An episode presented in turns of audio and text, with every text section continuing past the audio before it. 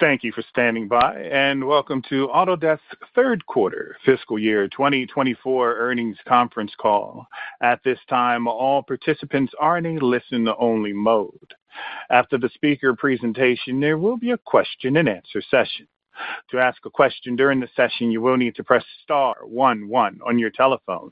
To remove yourself from the queue, you may press star one one again. I would now like to hand the call over to V P of Investor Relations, Simon Mays-Smith. Please go ahead. Thanks, operator, and good afternoon. Thank you for joining our conference call to discuss the third quarter results of Autodesk Fiscal twenty-four. On the line with me are Andrew Anagnost, our C E O, and Debbie Clifford, our C F O. Today's conference call is being broadcast live via webcast. In addition, a replay of the call will be available at autodesk.com forward slash investor. Following this call, you can find the earnings press release, slide presentation, and transcript of today's opening commentary on our investor relations website. During this call, we may make forward-looking statements about our outlook, future results and related assumptions, products and product capabilities, business models and strategies. These statements reflect our best judgment based on currently known factors. Actual events or results could differ materially. Please refer to our S E C filings, including our most recent Form ten Q and the Form eight K filed with today's press release, for important risks and other factors that may cause our actual results to differ from those in our forward-looking statements. Forward-looking statements made during the call are being made as of today. If this call is replayed or reviewed after today, the information presented during the call may not contain current or accurate information. Autodesk disclaims any obligation to update or revise any forward-looking statements. We will quote several numeric or growth changes during this call as we discuss our financial performance. Unless otherwise noted, each such reference represents a year-on-year comparison. All non-GAAP numbers referenced in today's call are reconciled in our press release or Excel financials and other supplemental materials available on our investor relations website. And now I will turn the call over to Andrew. Thank you, Simon, and welcome everyone to the call. Resilience, discipline, and opportunity again underpinned Autodesk's strong financial and competitive performance, despite continued macroeconomic, policy, and geopolitical headwinds. Renewal rates have remained strong, and new business trends have been largely consistent for many quarters. Our subscription business model and our product and customer diversification enable that. It means that accelerating growth in Canada has balanced decelerating growth in the United Kingdom, that growing momentum in construction has balanced deteriorating momentum in media and entertainment, and that strength from our enterprise and smaller customers has balanced softness from medium-sized customers. Our leading indicators remain consistent with last quarter, with growing usage, record bid activity on Building Connected, and cautious optimism from channel partners. Disciplined and focused execution and strategic deployment of capital through the economic cycle enables Autodesk to realize the significant benefits of its strategy while mitigating the risk of having to make expensive catch-up investments later. As Steve said at Investor Day, we introduced a new transaction model for Flex, which gives Autodesk a more direct relationship with its customers and more closely integrates with its channel partners. We began testing the new transaction model across our product suite in Australia a couple of weeks ago. Assuming the launch proceeds as expected, in fiscal twenty-five and twenty-six, we intend to transition our indirect business to the new transaction model in all our major markets globally. In the new transaction model, partners provide a quote to customers, but the actual transaction happens directly between Autodesk and the customer. The new transaction model is an important step on our path to integrate more closely with our customers' workflows, enabled by, among other things, Autodesk platform services and our industry clouds, Fusion, Forma, and Flow.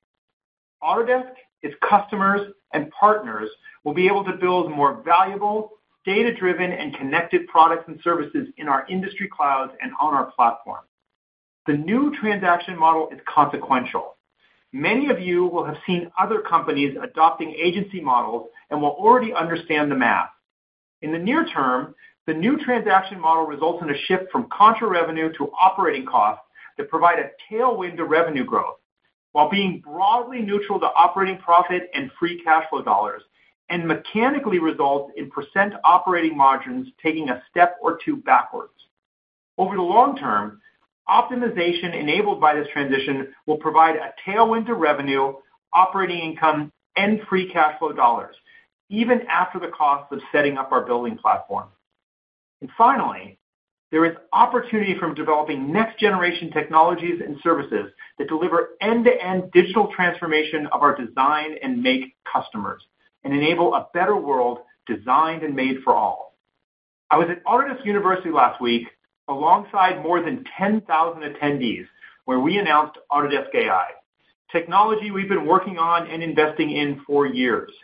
We showed how our design and make platform will automate non-creative work, help customers analyze their data and surface insights, and augment their work to make them more agile and creative. But there is no A I without actionable data. And that's why we're also investing in Autodesk platform services, which are accessible, extensible, and open via our A P Is. Autodesk platform services offer several critical capabilities, but data services are the most impactful. These provide the tools that make data actionable. And at the core of our data services is the Autodesk data model. Think of the Autodesk data model as the knowledge graph that gives customers access to the design, make, and project data in granular, bite-sized chunks. The data chunks are the building blocks of new automation, analysis, and augmentation that will enable our customers and partners to build more valuable, data-driven, and connected products and services. Autodesk remains relentlessly curious with propensity and desire to evolve and innovate. Time and again, well-executed transformation, from desktop to cloud, from perpetual license and maintenance to subscription, has added new growth vectors, built a more diverse and resilient business, forged broader, trusted, and more durable partnerships with more customers, and given Autodesk a longer runway of growth and free cash flow generation. With our transformation from files to data and outcomes, from upfront to annual billings, and from indirect to direct go-to-market motions, we are building an even brighter future with focus, purpose, and optimism. Our customers are also committed to transformation, and Autodesk is deploying automation to increase their success in an environment with ongoing headwinds from material scarcity, labor shortages, and supply chain disruption. That commitment was reflected in Autodesk's largest ever E B A signed during the quarter and record contributions from our construction and water verticals to our overall E B A performance. I will now turn the call over to Debbie to take you through our quarterly financial performance and guidance for the year. I'll then come back to update you on our strategic growth initiative. Thanks, Andrew. Overall market conditions and the underlying momentum of the business remain similar to the last few quarters. Our financial performance in the third quarter was strong, particularly from our E B A cohort, where incremental true-up and upfront revenue from a handful of large customers drove upside. As expected, the co-termed deal we called out in our Q one results renewed in the third quarter with a significant uplift in deal size. Total revenue grew ten percent and thirteen percent in constant currency. By product in constant currency, AutoCAD and AutoCAD L T revenue grew seven percent, A E C revenue grew twenty percent, manufacturing revenue grew nine percent, and in double digits, excluding variances in upfront revenue, and M and E revenue was down four percent and up high single digits percent, excluding variances in upfront revenue. By region in constant currency, revenue grew nineteen percent in the Americas, eleven percent in EMEA, and three percent in APAC, which still reflects the impact of last year's COVID lockdown in China. Direct revenue increased nineteen percent and represented thirty-eight percent of total revenue, up three percentage points from last year, benefiting from strong growth in both E B As and the e-store. Net revenue retention rate remained within the one hundred to one hundred ten percent range at constant exchange rates. The transition from upfront to annual billings for multi-year contracts is proceeding broadly as expected. We had the second full quarter impact in our third fiscal quarter, which resulted in billings declining eleven percent. Total deferred revenue increased six percent to four billion dollars. Total R P O of five point two billion dollars and current R P O of three point five billion dollars both grew twelve percent. Excluding the tailwind from our largest ever E B A, total R P O growth decelerated modestly in Q three, as expected, when compared to Q two, mostly due to the lower mix of multi-year contracts in fiscal twenty-four when compared to fiscal twenty-three. Turning to the P and L, non-GAAP gross margin remained broadly level at ninety-three percent. GAAP and non-GAAP operating margin increased, driven by revenue growth and continued cost discipline. I'd also note that costs associated with Autodesk University have shifted from the third quarter last year to the fourth quarter this year due to the timing of the event. Free cash flow was thirteen million dollars in the third quarter, primarily limited by the transition from upfront to annual billings for multi-year contracts and the payment of federal taxes we discussed earlier this year. Turning to capital allocation, we continue to actively manage capital within our framework. Our strategy is underpinned by disciplined and focused capital deployment through the economic cycle. We remain vigilant during this period of macroeconomic uncertainty.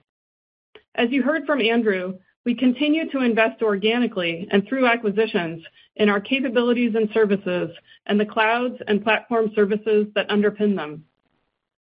We purchased approximately five hundred thousand shares for one hundred twelve million dollars at an average price of approximately two hundred six dollars per share. We will continue to offset dilution from our stock-based compensation program and to opportunistically accelerate repurchases when it makes sense to do so.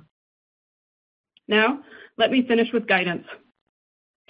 The overall headline is that our end markets and competitive performance are at the better end of the range of possible outcomes we modeled at the beginning of the year. This means the business is generally trending toward the higher end of our expectations. Incrementally, F X and co-terming have been slightly more of a headwind to billings than we expected. E B A expansions have been slightly more of a tailwind to revenue, and interest income has been slightly more of a tailwind to earnings per share and free cash flow. Against this backdrop, we are keeping our billings guidance constant while raising our revenue, earnings per share, and free cash flow guidance. I'd like to summarize the key factors we've highlighted so far this year. The comments I've made in previous quarters regarding the fiscal twenty twenty-four E B A cohort, foreign exchange movements, and the impact of the switch from upfront to annual billings for most multi-year customers are still applicable. We again saw some evidence of multi-year customers switching to annual contracts during the third quarter, as you'd expect, given the removal of the upfront discount. We're keeping an eye on it as we enter our significant fourth quarter. All else equal, if customers switch to annual contracts, it would proportionately reduce the unbilled portion of our total remaining performance obligations and negatively impact total R P O growth rates. Deferred revenue, billings, current remaining performance obligations, revenue, margins, and free cash flow would remain broadly unchanged. Annual renewals create more opportunities for us to drive adoption and upsell and are without the price lock embedded in multi-year contracts. Putting that all together, we now expect fiscal twenty-four revenue to be between five point four five and five point four seven billion dollars. We expect non-GAAP operating margins to be similar to fiscal twenty-three levels, with constant currency margin improvement offset by F X headwinds. We expect free cash flow to be between one point two and one point two six billion dollars. To reflect higher revenue guidance, we're increasing the guidance range for non-GAAP earnings per share to be between seven dollars and forty-three cents and seven dollars and forty-nine cents. Our billings guidance remains unchanged, given incremental foreign exchange headwinds and the potential for further E B A co-terming in the fourth quarter. The slide deck on our website has more details on modeling assumptions for Q four and full year fiscal twenty-four. We continue to manage our business using a Rule of forty framework, with a goal of reaching forty-five percent or more over time. We think this balance between compounding growth and strong free cash flow margins captured in the Rule of forty framework is the hallmark of the most valuable companies in the world, and we intend to remain one of them. As we've been saying all year, the path to forty-five percent will not be linear. We've talked about all of the factors behind that over the last three quarters, and I think it's useful to put them all in one place here, particularly as we look into fiscal twenty-five and twenty-six. First, the macroeconomic drag on new subscriber growth, a smaller E B A renewal cohort with less upfront revenue mix, and the absence of E B A true-up payments are headwinds to revenue growth in fiscal twenty-five. Slightly offsetting that, we expect our new transaction model, which Andrew discussed earlier, to be a tailwind to revenue growth in fiscal twenty-five and beyond. Assuming no material change in the macroeconomic, geopolitical, or policy environment, we'd expect fiscal twenty-five revenue growth to be about nine percent or more. In other words, at least around the same or more growth as we are now expecting in fiscal twenty-four. And second, the transition to annual billings means that about two hundred million dollars of free cash flow in Q one fiscal twenty-four that came from multi-year contracts billed up front will not recur in fiscal twenty-five. This will reduce reported free cash flow growth in fiscal twenty-five and make underlying comparisons between the two years harder. If you adjust fiscal twenty-four free cash flow down by two hundred million dollars to make it more comparable with fiscal twenty-five and fiscal twenty-six on an underlying basis, the stacking of multi-year contracts billed annually will mechanically generate significant free cash flow growth in fiscal twenty-five and fiscal twenty-six. The progression from the adjusted fiscal twenty-four free cash flow base will be a bit more linear, although fiscal twenty-six free cash flow growth is expected to be faster than fiscal twenty-five as our largest renewal cohort converts to annual billings in that year. As you build your fiscal twenty-five quarterly and full year estimates, please pay attention to what we've said each quarter during fiscal twenty-four. As Andrew said, our new transaction model will likely provide a tailwind to revenue growth, be broadly neutral to operating profit and free cash flow dollars, and be a headwind to operating margin percent. The magnitude of each will be dependent on the speed of deployment. Excluding any impact from the new transaction model, we are planning for operating margin improvement in fiscal twenty-five.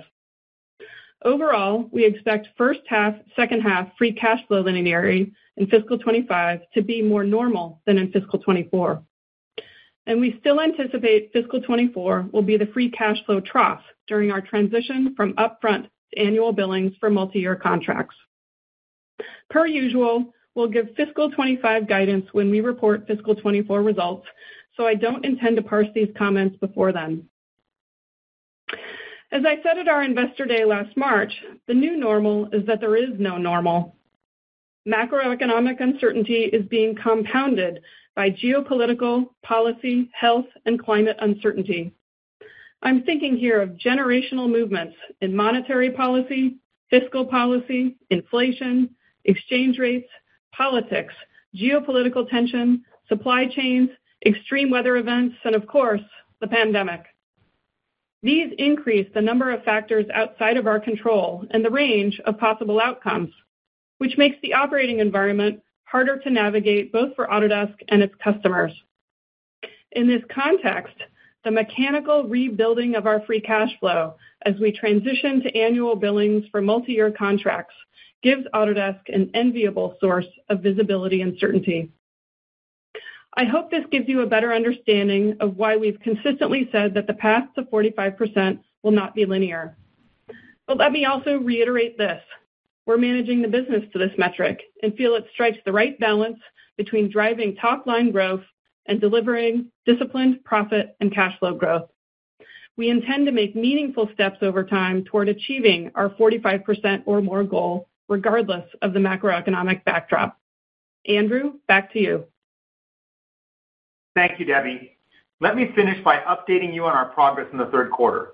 We continue to see good momentum in A E C, particularly in transportation, water infrastructure, and construction, fueled by customers consolidating on our solutions to connect and optimize previously siloed workflows to the cloud. Market conditions remain similar to previous quarters. In Q three, W S P, one of the world's leading professional services firms, closed its sixth E B A with Autodesk, a testament to our strong and enduring partnership. Leveraging the breadth of our portfolio, W S P has delivered the comprehensive range of services demanded by its clients, generated millions of dollars in pipeline across the A E C and manufacturing industries, secured bridge and groundwork contracts through automation capabilities, reduced costs through increased efficiency, and, most importantly, delivered impactful results for its customers. TEPSA, a global engineering and consulting firm which supports all types of infrastructure, is harnessing Autodesk solutions to bolster its sustainable development goals around clean water and sanitation, industry innovation, infrastructure, and responsible consumption and production. Utilizing Autodesk B I M Collaborate Pro, TEPSA plans to improve team collaboration through easier data exchange, fewer clashes, and more effective design reviews. Autodesk solutions are empowering TEPSA to manage, coordinate, and execute projects more efficiently, thus contributing to a better quality of life through improved infrastructure. We are seeing growing customer interest in our complete end-to-end construction solutions, which encompass design, pre-construction, and field execution, through handover and into operations. Encouragingly, Autodesk Construction Cloud M A Us were again up well over one hundred percent in the quarter. In Q three, Elford Incorporated, an E and R Top two hundred general contractor based in Ohio, selected Autodesk Construction Cloud over directly competitive offerings as its end-to-end construction platform. With our pre-construction and cost capabilities as standout differentiators, it ultimately chose Autodesk based on our level of partnership, our aligned vision, and commitment to serve the evolving needs of the construction industry and the momentum our solution has demonstrated in the marketplace. Again, these stories have a common theme: managing people, processes, and data across the project lifecycle to increase efficiency and sustainability while decreasing risk. Over time, we expect the majority of all projects to be managed this way, and we remain focused on enabling that transition through our industry clouds. Moving on to manufacturing. We made excellent progress on our strategic initiatives. Customers continue to invest in their digital transformations and to consolidate on our design and make platform to grow their business and make it more resilient. For example, a global industrial company based in the U S is partnering with Autodesk to innovate more rapidly in its business. The customer had already standardized on Autodesk Upchain to streamline its data and process management within their molding technology solutions and modernized its C A M process by adopting Fusion to significantly reduce programming time and eliminate risks from legacy software. During Q three, it renewed its E B A with Autodesk and plans to broaden its use of Upchain, Vault, and Fusion. It is exploring Fusion's ability to enhance process management and its digital thread initiatives, which focus on product lifecycle management, closed-loop quality, sustainability design, service lifecycle management, and supplier insight. Fusion continues to provide an easy on-ramp into our cloud ecosystem for existing and new customers. For example, a leading manufacturer for the agriculture industry is migrating from network licenses to named users and complementing those subscriptions with Flex tokens to maximize value and access for occasional users. As it digitizes its factories and creates digital twins for its global facilities, it will use Flex to explore Autodesk's most advanced technologies, like Fusion for C A M toolpath automation and generative design.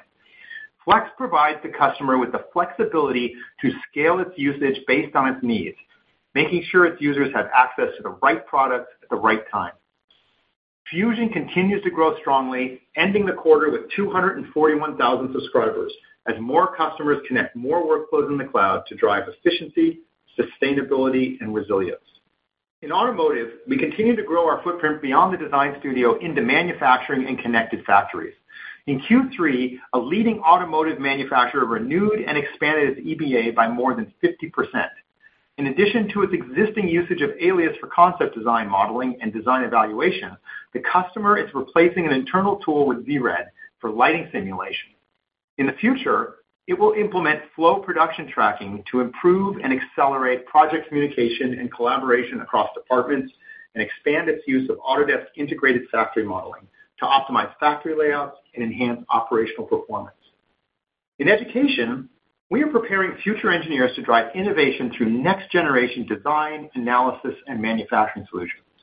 For example, our partnership with Penn State is making a positive impact in design classes and C A M C N C activities across the Penn State, Barron's, Berks, Harrisburg, and University Park campuses. P S U Harrisburg has recently adopted Fusion in its core design class and plans to integrate it into its mechanical engineering curriculum. Fusion's accessible platform allows students to seamlessly transition from C A D to C A E and C A M, enabling them to make a difference outside the classroom and in industrial applications. They have already collaborated with NASA on a generative design project for spaceflight applications, inspiring numerous projects at NASA. And finally, we continue with our customers to ensure they are using the latest and most secure versions of our software. A publicly traded construction company in Japan sought to streamline software management processes and minimize compliance risks by leveraging single sign-on, S S O, and directly sync features available in our premium plan. Through a collaborative analysis of the client's software usage logs, we identified instances of non-compliant usage and recommended an appropriate number of subscriptions based on usage frequency and actual requirements. This proactive approach ensured that the client had the necessary access to meet their needs while maintaining compliance. We've been laying the foundation to build enterprise-level A I for years with connected data, teams, and workflows in industry clouds, real-time and immersive experiences, shared, extensible, and trusted platform services, and innovative business models and trusted partnerships. Autodesk remains relentlessly curious, with a propensity and desire to evolve and innovate. We are building the future with focus, purpose, and optimism. Operator, we would now like to open the call up for questions. Thank you. As a reminder, to ask a question, you will need to press star one one on your telephone. To remove yourself from the question queue, you may press star one one again. Please stand by while we compile the Q and A roster.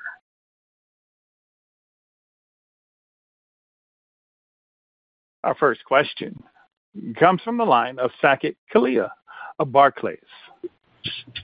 Okay, great. Hey, guys. Thanks for taking my questions here. How are you? Great, Saket. Andrew, maybe maybe for you, um, lots to talk about here, right? Particularly with, with the new transaction model. Maybe maybe the, the, the right first question here would be, what, why is this new model, I guess, as consequential as, as you said in your prepared remarks? Any color there you can add? Yeah, yeah absolutely. Let, let, let me start, Saket, by saying, you know, first, you know, the business is super resilient. We're built for resilience, and, and this is really showing up in these results this round as well. And that's going to continue into the future. When we talk about this new transaction model, I think it's important to back up and talk about what we're trying to do with our customers and the journey we've been on. We are no, we are trying to do no less than move all of our customers to cloud-based lifecycle solutions powered by A I that connect their design and make processes in a way that they've never had connected before. Now, to do that, you absolutely cannot use forty-year-old systems and business models. So we've been on this relentless journey to modernize the company. We started moving from developing cloud-based products to subscription models to annualized billings. I mean, you've, you've seen journey after journey here to modernize the company. This is the next step and one of the most important steps in modernizing the company so that we have the kind of relationship with our customers that actually matches the kind of technology we're delivering to them. So through this, we're not only going to have direct engagement with our customers through the products they use in the cloud, we're going to have direct engagements with them as a customer, as an account. We're going to understand them at the account level and as, a, as an entity, not just as a collection of transactions passed through several tiers. And that's really important because that will not only give us more information about our customers, it will help us give more information to our partners about our customers and understand them significantly better. And it will wrap up the whole solution and business model and capabilities in one package.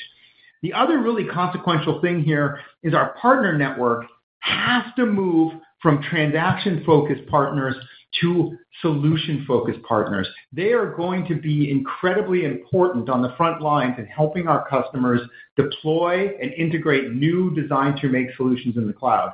And this is going to be part of that transition for them. So yes, It is very con consequential, and it's part and parcel of a long string of modernizations we've been working on for a while, and I, I do think it's very significant. Got it. No, absolutely. It sounds very strategic. Debbie, maybe for, for my follow-up for you, um, I, I, I know you said you wouldn't parse out your comments on fiscal twenty-five, but could we maybe parse out those comments on fiscal twenty-five just a bit? Kind of given some of the moving parts, sorry to ask, but um, but th there are indeed a lot of moving parts, uh, Saket. So, so thanks for the question. I know that's the question that everyone wants to ask. I'm not going to parse all the details, but I'll just highlight some of the things that we called out in the opening commentary. Uh, those things are the non-recurrence of E B A upfront and true-up revenue, F X, and the macro drag on new subscriber growth. These are all things that are headwinds to revenue growth next year. We also talked about the impact, depending on the timing, of this move to a new transaction model. That's going to be a tailwind to revenue. It will be margin and cash flow dollar neutral and is a headwind to margin percent. Um, we'll give you all the details on this in February per the usual, but remember, what we're really trying to do is set ourselves up for success over the long term. Makes a lot of sense. Thanks, guys. I'll, I'll get back in queue. Thank you. Please stand by for our next question. Our next question comes from the line of Jay Vleeschhouwer of Griffin Securities. Uh, thank you. Good evening. Um, so on fiscal twenty-five, following up on uh, Saket's question, um, at the analyst meeting earlier this year, Debbie, you showed a chart depicting um, sustainable double-digit growth for Autodesk uh, of ten to fifteen percent based on a uh, combination of various price and volume uh, components. Uh, are you still adhering to that plethora of uh, price and uh, volume sources of growth, or have you changed your thinking in terms of the magnitude or, or mix of, uh, of those sources of growth uh, over time? We are still targeting those sources of growth, Jay, as well as targeting the growth parameters of ten to fifteen points of revenue growth. Really what we're dealing with is this uncertain environment. And based on what we know today, and assuming that market conditions are similar to what we've seen over the last several quarters, we do see revenue growth next year of about nine percent or more. Um, and what's driving that is really all those puts and takes that I talked about in the opening commentary. It's really important to remember that what we're trying to do is set ourselves up for success over the long term. Okay. Um, Andrew, for you, following up on uh, A U last week, there were uh, a number of quite interesting and, and useful sessions on um, your roadmaps and uh, product plans, particularly on A U C, um, and more broadly with regard to the data model. So let me ask you uh, an unavoidably complex question about that. So when you sorry, when, when you think about the um, the role of what you call granular data, um, does that ultimately affect, as you implement that, um, the packaging or composition or consumption of the software? Um, and you also gave quite detailed uh, description of where you're going with A C C and Build and, and A C generally, uh, but there was no timeline in any of those presentations. Um, so how are you thinking about um, the G A of much of what you talked about last week at A U in terms of um, uh, making commercial uh, the very large set of new technologies and features, uh, particularly for A C C? Yeah, okay, so let me let me tackle that uh, with the first thing around the granular data. So ultimately, as you journey down this path, what does happen is the way the product operates, the, all the products, you know, Forma in particular in terms of how it interacts with Revit and ultimately how those two blend together, they do become an environment that looks very much like the Fusion environment. And that environment is very different, as you know, than what it currently exists in most in most of the wide, uh, the mainstream usage of our A E C products. So yes, granular data ultimately leads to a different way that people consume and use the products and a different paradigm for which they actually engage with the products every day. So th that's, that's clear, okay? Timelines, you know, I, I don't know exactly which presentation you were in, I suspect, given your questions, uh, you were in the more longer-term timeline presentation. So a lot of stuff you saw there was over a two to five-year time frame, but a lot of that is going to show up in the two to three-year time frame uh, associated with some of the things you heard. And I think it's kind of obvious to tell which ones were towards the earlier part of that spectrum rather to the later part of that spectrum. You know, uh, turning some of these solutions over into infrastructure solutions and combining them with some of our infrastructure stuff probably towards the later end, uh, getting the data more granular, uniting detailed design and conceptual design and Forma, probably much more closer. That kind of that kind of expectation you can have with those roadmaps. Okay, great. Thank you both. Thank you. Our next question comes from the line of Adam Borg of Stifel. Awesome. Uh, thanks so much for taking the question. Uh, maybe for Debbie, just on the multi-year uh, to annual uh, billings transition, maybe just if you could just remind us kind of where we are overall in the process re- relative to expectations. And I do know that there are still some smaller cohorts that have yet to transition, and just curious kind of where we are for those and if that's going to uh, take place next year, or, or is that still kind of in process? Sure, thanks. Uh, the rollout's going well. We're a couple of quarters in. Uh, the systems are working. Customers and partners are behaving pretty much as we expected. So overall, the performance is in line with our expectations. Um, I think the, the key thing is, remember, we're we're kind of at the beginning of this journey. This is going to be a three-year journey. So we're going to have a mechanical rebuild of free cash flow as we get into next year, fiscal twenty-five, and also in fiscal twenty-six. So some of the comments that I made on the call are important, and that is helping helping you think about how to normalize our fiscal twenty-four cash flow headed into fiscal twenty-five. Uh, so removing that two hundred million dollars at the beginning of fiscal twenty-four as we head into fiscal twenty-five. And then broadly, the fact that we'll have bigger cohorts coming up for renewal in fiscal twenty-six, which drives uh, faster growth in free cash flow in that period. So overall, things are going going well, um, and we're at this interesting point where we expect to see mechanical rebuilding of free cash flow from here. Got it. And maybe just a quick question. Interesting uh, A I announcements with Autodesk A I back at A U last week. A- a- any commentary on how to think about any price uplift from uh, from those solutions? Thanks again. Yeah, so I'll, I'll take I'll take that one, Adam. Uh, look, some of these features are already and will be delivered through our existing products. However, there are new models we'll be exploring with some of these capabilities. Obviously, it's a little too early to talk about actual monetization, but I do think some of the things you're seeing with Microsoft right now are quite interesting, where, you know, highly, highly evolved large models, which we have not yet deployed out in the market, uh, are offered up to individual customers as a, here's your model. Now you train it, you, you custom train it and extend it with your data. Those kind of models are going to be very interesting in the future and, and really look like possibilities that we'll probably explore and look at as we move forward. But for now, a lot of this functionality is going to end up integrated with the existing products as it has been for the last several years. Great. Thanks again. Thank you. Our next question comes from the line of Joe Vruwink of Baird. Uh, great. Hi, everyone. Uh, maybe just to follow up on that last question, you know, and, Andrew, like you said, A I and automation is not new at Autodesk, but I did think the, the messaging uh, was maybe a, a little more exact and pointed just as it pertains to the cloud data strategy and how that really is the gateway to future A I capabilities at Autodesk mm-hmm. and how customers need to be thinking uh, about this. So my, my question is just curious to hear any feedback from customers uh, on this approach and maybe levels of resistance or buy-in you, you've started to hear just pertaining to, to customers kind of pooling their data, and, and Autodesk ends up being this aggregator uh, of industry information.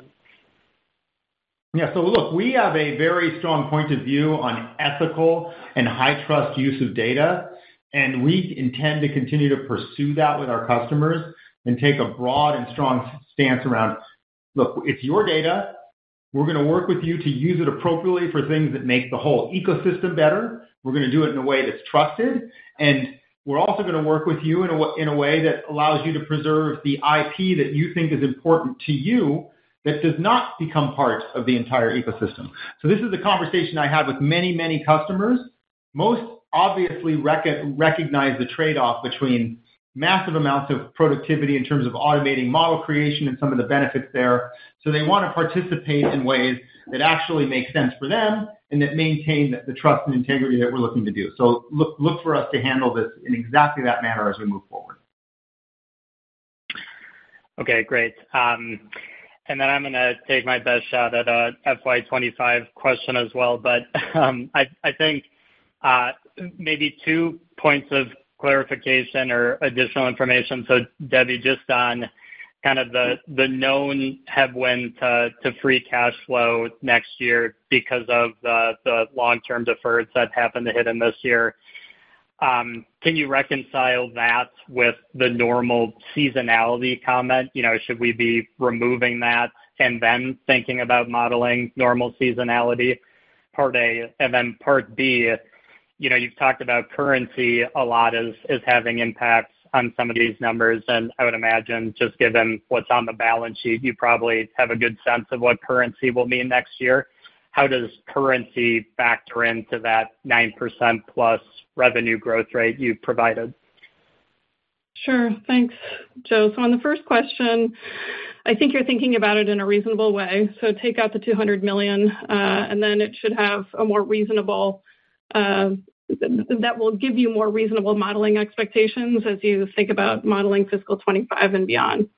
Um, and then on currency, gosh, it's really been all over the place. I think everybody's been seeing that. What we see right now is that it would be a headwind uh, for us as we head into next year. But given the volatility, I think it really could go either way. But based on what we're seeing right now, it is a headwind to revenue growth next year. Okay. Uh, thank you very much. Thank you. Our next question comes from the line of Tyler Radke of Citi. Please go ahead, Tyler. Okay, great. Thanks for taking the question here. Uh, Andrew, you, you talked about some record contribution from the, the construction um, side of the business, I think broadly, but also within the E B As. Could you Uh, elaborate um, w- within Autodesk Construction Cloud, what what are the strongest areas you're you're seeing customers adopt? Yeah, you know what, what's interesting is, you know, we're not seeing the, the softness in construction that others may have highlighted. In fact, we, we had an incredibly strong performance at the top end of our business.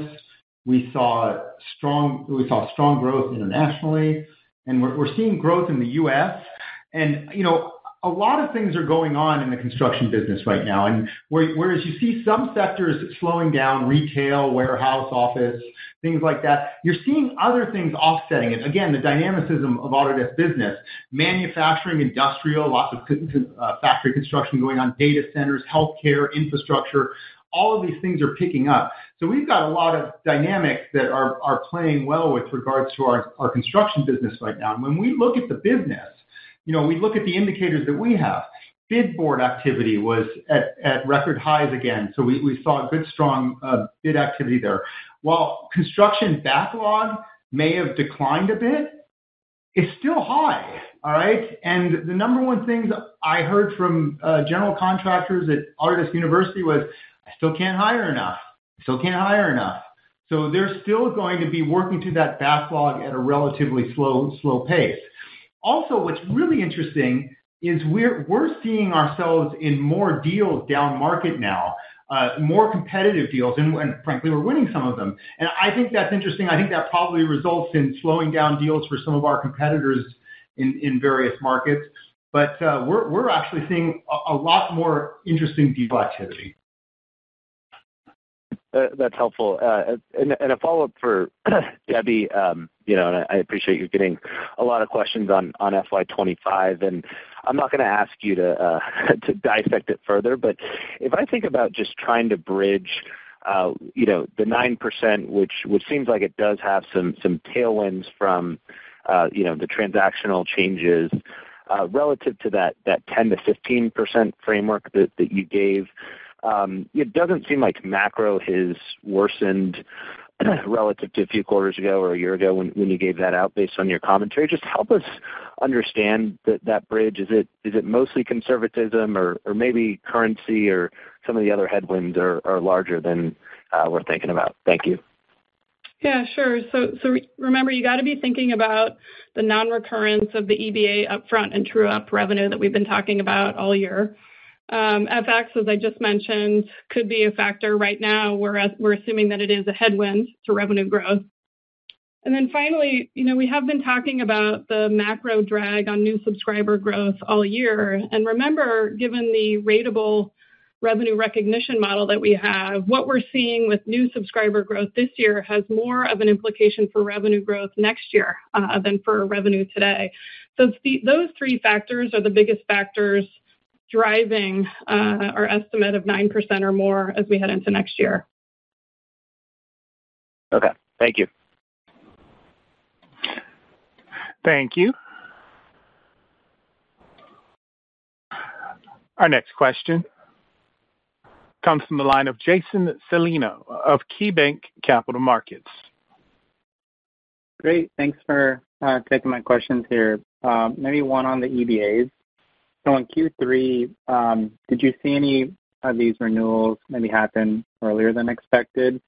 You know, overall, it sounds like you're still seeing some timing true-ups, but also some pretty big expansions. You know, is the overarching takeaway that the cohort's expanding maybe better than what you'd anticipated? Thanks, Jason. So the, the E B A cohort has been uh, performing really well all year, which which has been great. Um, remember, this is a cohort that last renewed in late twenty twenty. That was at the height of the pandemic. And back then, they made more conservative assumptions about usage because of the uncertain environment at that time. Fast forward to today, uh, these customers are continuing to manage through a high demand for projects. That's led to higher overall usage on their contracts. And as we've mentioned before, we do monitor the usage. So we've had insight into the potential E B A upside as the year has progressed. We've continued to update our outlook, which each, each quarter of the renewals and the true-ups. And as we look ahead to Q four, we've got our eye on the remainder of this large E B A cohort, and the signs continue to be strong. We've factored all of this into our latest estimates, um, and that's what drove the top-line upgrade that we communicated today. Okay, um, great. And then I asked this question last quarter, but it sounds like a few of your competitors might, might be starting to see some of the water infrastructure funding start to flow, you know, pun intended this time. Um, are you seeing this too? And then is this the strength that you're already seeing, or, or could this be an additional opportunity for, for maybe next year? Yeah, you know, Jason, um, one of the things that you, you may have heard is that some of that money from the infrastructure bill that was targeting modernization of departments of transportation was released, about thirty-four million dollars. That's significant in that not only it starts the, these D O Ts on their process of modernization and evaluating their modernization, but it also was directed at several D O Ts that we have relationships with and where we've actually displaced competitors and engaged with uh, deeply. So that that's pretty exciting stuff. That that shows money starting to flow to the projects. As I've always said, you know, it takes time to release this money from the floodgates of Washington into the into the places. Floodgates that's of Washington. That's kind of an oxymoronic uh, comment, but uh, it it's it takes time to, to get there, and that that we're, these these this money is going to kind of again build up momentum for the rest of the projects and help us move forward. So I would I would say it continues to be an emerging opportunity. Projects are getting started, but there's more hope in the future for even more projects getting started. Okay, great, thank you. Thank you. Our next question comes from the line of Michael Funk of Bank of America. Yeah, thank, thank you for thanks for the questions. Um, two, if I could. So, for, first for you, Andrew, um, n- number of changes, um, you know, with, with partner relationships in last year. You know, you mentioned the new transaction model. Um, I think earlier you also changed the commission structure to more back-end versus front-end loaded. So, you know, curious what kind of reaction you're hearing from your partners and how you expect these changes to impact that relationship. Yeah, so obviously we invest a lot in bringing our partners along on this. That doesn't mean all partners are going to be happy with these changes, okay? That, that's just, that, that, that is not an outcome that we're looking for or, or is likely. But many partners are going to be happy with these changes because we've been very clear about what the path is to growth for them. Beyond that, we've taken a really kind of incremental approach to these things with, with our partners. We kind of led them along, showed them the way. You might recall we we started the, the new transaction model with Flex a, a, close to about a year and a half ago in Australia. Then we rolled it out to the broad-based uh, partner network, and everybody got experience with it. Now, now we're testing in Australia again. We take our partners along on these journeys in very deliberate ways. And frankly, the credibility we have with our partners in terms of making their businesses more consequential and significant and frankly larger over time has really created an environment where there's a lot of trust and there's a lot of discussion about what this means for them and where it's going to take their business. And this will make the partners ultimately more consequential in some of the business discussions with their partners, with their customers, by bringing them closer to the design and make infrastructure work that needs to happen in the services and support that. No, th- thank you for that, Andrew. And one, one for you, Debbie, really a sanity check on on the accounting or the math. Uh, you, you mentioned E B A revenue, um, you know, non-recurrence, and fiscal twenty-five a few times. So, you know, two pieces. First, accounting. Um, you know, I thought that the true ups, so when upsizing in E B A, I thought that was recognized ratably over the term of the contract. Just trying to think how that, you know, might carry over and impact twenty-five, if I'm correct in that accounting. And then second, if you can just remind me us on the actual um, benefit to fiscal year twenty-four from those items so we can pull that out of the fiscal year twenty-five number. Sure. So from an accounting standpoint, the true ups we recognize upfront. So think of it as an enterprise customer signs up for X number of tokens, and when they exceed X number of tokens, we bill them for the differential, and we recognize that revenue upfront, um, and it doesn't recur in future periods unless over the next three-year contract term they utilize more than the tokens allotted in their contract again. So that's why it's something that is sort of a one-off, um, a good one-off, but a one-off nonetheless that could only recur three years from now for these contracts if we found ourselves in the same situation. And then in terms of sizing the benefit to fiscal twenty-four, we haven't gotten um, into into exact numbers, but you can think about the overall guidance upgrade uh, that we talked about today is largely being driven by the strength that we're seeing from the enterprise business this year. Great. Thank you both. Thank you. Our next question comes from the line of Matt Hedberg of R B C. Great. Thanks for taking my questions. Um, I guess for either of you, you know, maybe thinking longer term, I'm curious if you could help us with, you know, maybe the this move from contra revenue. You know, what is the impact to sort of like pro forma revenue growth once the business has, uh, you know, migrated more so to this Flex model? Matt, it's going to be – revenue growth will accelerate, um, and the pace at which it accelerates is going to be determined based on how we go about the rollout. And as we mentioned, we're working on that now. We launched Flex last year. We just launched Australia. We're learning from Australia as we uh, right now, and then as we look ahead to next year, we intend to go global with this, uh, but we need to make sure that we are set up for success, which is why we're watching Australia closely. But when we – execute finally on all aspects of this transition, it will be an accelerator to revenue growth. Got it. Thank you. And then, you know, I know last quarter you saw some pretty good non-compliant conversions. I don't think you mentioned any, I didn't recall you talking about that. Was there any this quarter, um, you know, that you'd call out? We continue to perform well with our non-compliant conversions. I think you've heard us talk about a couple of things. I think historically, we have talked about some of the larger deals that we've closed, and those types of deals are still happening. Um, but as I recall, on last quarter's earnings call, Andrew was talking about some of the stuff that we've been doing in product um, that's driving more conversion that's on a smaller scale in terms of deal sizes, but is driving significant volume for Autodesk. So over time, you're going to see us continue to flex different means of driving more compliance from non-compliant users, and it continues to be a steady drumbeat uh, contributor to our revenue growth over time. Got it. Thanks. Thank you. Our next question comes from the line of Bhavin Shah of Deutsche Bank. Please go ahead, Bhavin. Great. Thanks for taking my questions. Just kind of following up on that, that last one on the new transaction model, like what kind of learnings are you looking to, to, to see from Australia before kind of rolling it out more, more broadly, and kind of any disruption kind of that we should think about from a product perspective?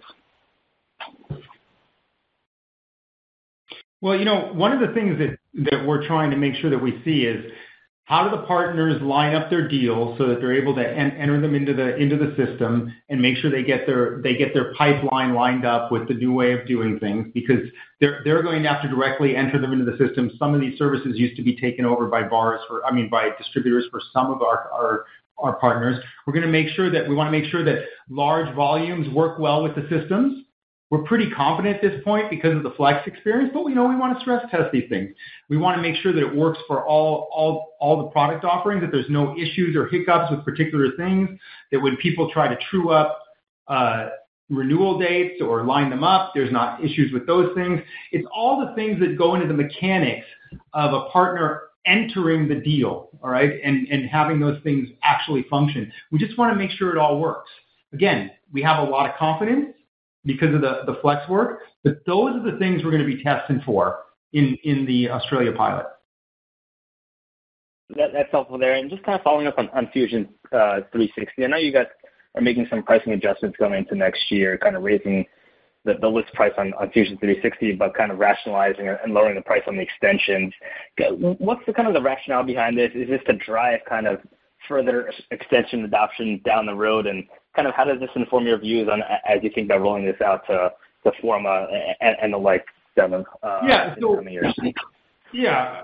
So, Bob, what, what we're doing there is the, the price increase in Fusion is, is directly connected to the value we're delivering the Fusion.